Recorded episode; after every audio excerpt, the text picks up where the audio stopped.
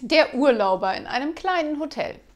Bitte, ich möchte zwei Eier. Eines steinhart, das andere roh. Einen verkohlten Toast und eine lauwarme Brühe, die wohl Kaffee heißt. Ich weiß nicht, ob sich das machen lässt, gibt der Kellner zu bedenken. Aber wieso denn das? Gestern ging es doch auch.